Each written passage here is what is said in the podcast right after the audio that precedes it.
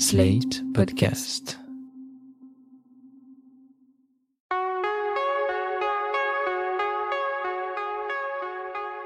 Je m'appelle Thomas Messias, je suis un homme blanc, cisgenre, hétérosexuel, et comme tout le monde, j'ai été ado.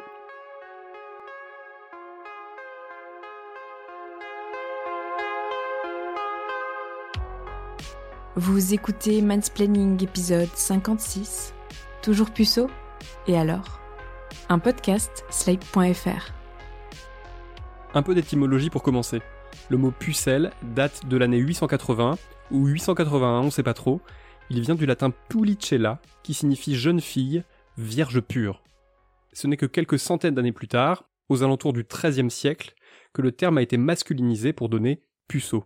Un fossé chronologique pas franchement étonnant, et même très symbolique, de ce double standard qui fait que les jeunes femmes vierges sont considérées comme des symboles de pureté, tandis que les hommes cisgenres, eux, ne sont pas de vrais bons hommes tant qu'ils n'ont pas inséré leur pénis ici, là et encore là. Nous sommes en 2021, et ce fameux double standard a encore la vie dure. L'épisode 16 de Mansplaining s'intitulait « Salope contre Playboy, le double standard du slut-shaming ». En me basant notamment sur le film québécois « Charlotte a 17 ans », qui est désormais disponible en VOD, j'y rappelais à quel point les femmes avides d'expériences sexuelles étaient beaucoup moins bien vues que leurs homologues masculins, qui ont au contraire tendance à être valorisés pour cela.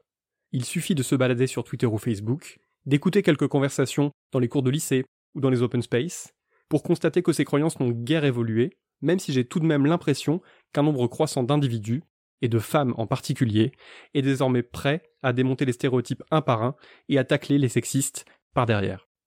Ce double regard traverse d'ailleurs les œuvres cinématographiques depuis des décennies, même s'il y a de plus en plus de films et de séries qui font délibérément imploser cette idée selon laquelle la fameuse première fois serait une chose éminemment poétique et symbolique chez les femmes, mais le simple accomplissement d'une performance chez les hommes. Le cinéma a beaucoup traité la figure du puceau, ce jeune homme inexpérimenté qui cherche à tout prix à passer à l'acte. Le film de puceau est généralement une comédie, dans laquelle le héros au physique ingrat et aux cheveux gras fait tout pour tremper son biscuit, si vous me permettez cette charmante expression. Le film de pucelle, lui, est beaucoup moins un genre en soi, même s'il existe heureusement des spécimens très recommandables, comme par exemple The To Do List avec Aubrey Plaza. C'est pas drôle les filles, arrêtez. La dernière fois que j'ai embrassé avec la langue, c'était en 3e avec Jason Swan, mais on a dû mettre un point final à notre relation parce qu'on était délégués de classe. T'aurais sûrement pu aller jusqu'au bout si t'avais pas perdu tous tes moyens. Tu t'imagines perdre ta virginité avec un collégien? Pas d'éjaculation précoce avec Rusty. Il aurait trouvé ton point G. Il serait probablement venu. 3 fois de suite au moins. Mm-hmm. Oh, venu? Mais où ça? Je parle d'orgasme. Ah bon? Si je m'étais mieux préparée, si j'avais moins bu, si je m'étais protégée et si j'avais eu des sous-vêtements sexy, on aurait peut-être baisé. Ouais, j'en suis sûre. C'était le moment idéal, t'as vraiment raté ta chance. Y a pas de mal à avoir une maturité sexuelle tardive, Biquette, mais une chose est sûre, c'est que t'es plus une enfant. C'est comme si tout le monde avait décidé que la quête de la première fois était forcément plus drôle, moins lourde de conséquences, lorsqu'elle concerne les garçons, plutôt que lorsqu'elle touche les filles. Alors bien sûr, il y a des raisons à cela. Par exemple, dans le cadre des rapports hétéros, on sait bien qui risque de tomber enceinte en cas de défaut de contraception, et on sait bien aussi qui est le plus susceptible de ne pas respecter le consentement de l'autre. C'est pour ça que j'aime bien un film comme Charlotte à 17 ans, qui tout en parlant de slut-shaming, montre que les jeunes femmes peuvent être maîtresses de leur vie sexuelle, multiplier les expériences et les partenaires, décider de ce qu'elles veulent ou ne veulent pas, et faire ça de façon aussi décontractée que possible, à condition bien sûr qu'on leur foute la paix. Attention, je précise bien qu'elles peuvent, et pas qu'elles doivent, déjà parce que tout le monde n'a pas envie de démarrer sa vie sexuelle au même âge, ensuite parce que tout le monde n'a pas envie du même genre de vie sexuelle, enfin parce que les jeunes femmes, et les femmes en général, ne sont jamais à l'abri de faire une mauvaise rencontre qui risque de gâcher pour un temps plus ou moins long leur quête de plaisir. Là, il m'a dit, t'aimes vraiment ça le sexe, toi, hein? Je me sentais super mal, j'étais comme, je suis une salope dans le mauvais sens du terme, mais non. Salope dans le bon sens du terme. À ce stade, il semble important d'apporter une immense précision. Comme l'écrit par exemple Héma Sibi sur le site de l'indispensable assaut Humans for Women, la virginité est un mythe. Dans un article, la militante explique que la virginité est une construction sociale. On peut apporter 2 arguments pour éclaircir un peu tout ça, mais il y en a d'autres. Premièrement, la virginité est le résultat d'une conception totalement phallocentrée et hétérocentrée de la sexualité. Dans l'imaginaire collectif, la perte de virginité correspond forcément à la pénétration du vagin par le pénis. Or, un rapport sexuel peut prendre 1000 visages. Du sexe oral, c'est un rapport sexuel. Se frotter l'un contre l'autre, ou l'une contre l'autre, c'est aussi un rapport sexuel. Seulement voilà, la société n'a pas attendu la démocratisation du porno traditionnel pour décréter qu'un rapport sexuel, c'est forcément une pénétration par le pénis, suivie d'une éjaculation masculine, et que s'il n'y a pas tout ça, eh bien l'huissier de justice ne peut pas valider l'opération. Deuxième point, qui est une conséquence du premier, il y a dans le concept de virginité et de perte de virginité l'idée selon laquelle l'hymen est la clé de tout. Quand il est là, c'est que sa propriétaire est encore vierge. Quand il n'est plus là, c'est qu'elle ne l'est plus. Or, des tas de femmes peuvent avoir l'hymen déchiré sans jamais avoir été pénétrées, ce qui rend d'autant plus absurde l'idée des tests de virginité demandés aux professionnels de santé par certaines familles. On ne devrait donc pas parler de virginité, de pucelage, de puceau ou de pucelle. C'est d'ailleurs ce que réussit à faire Adeline Picot dans son film T'as pécho, qui est sorti en salle cet été. Elle s'intéresse à des ados qui souhaitent rouler des pelles, et plus si affinité, mais elle laisse de côté ces termes problématiques. On n'a pas l'air con là ? Non. On est au seuil de notre évolution intime quand même. On est des sauvages. Alors ? On y va les tombeurs ?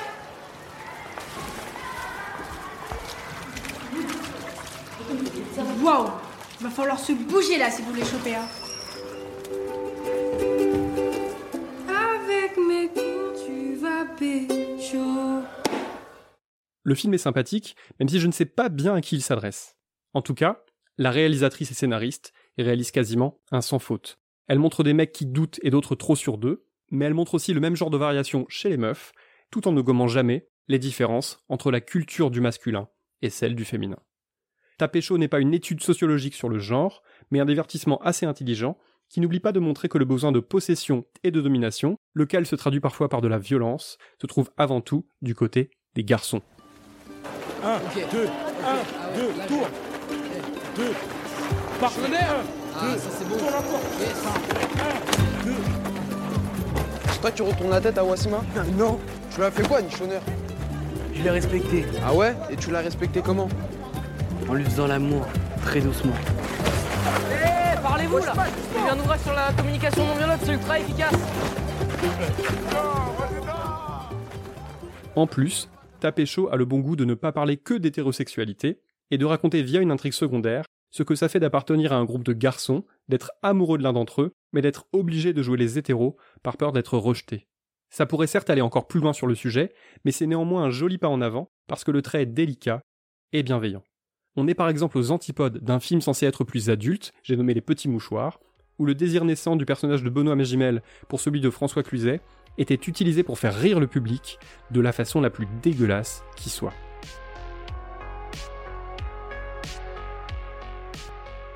Je suis parfois un peu long à la détente. En préparant ce podcast, je n'ai pas réalisé tout de suite que les films sur la quête de la première fois étaient souvent plus justes lorsqu'ils avaient été écrits et réalisés par des femmes. Outre T'as pécho, j'ai par exemple un excellent souvenir du premier film réalisé par Lola Doillon qui s'intitule « Et toi, t'es sur qui ?». Il faut aller au-delà du titre un peu ringue pour apprécier cette chronique dans laquelle deux copines âgées de 15 ans se mettent en tête de connaître leur première expérience sexuelle avant la fin de l'été.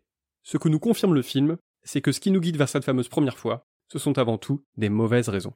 Chez pas mal de personnages féminins, dans ce film-ci comme dans d'autres, on sent qu'il faut avant tout le faire pour que ce soit fait, pour qu'on n'en parle plus, pour pouvoir passer à autre chose, comme une façon de se libérer d'un poids et pouvoir s'autoriser enfin à penser à ce qu'on désire réellement.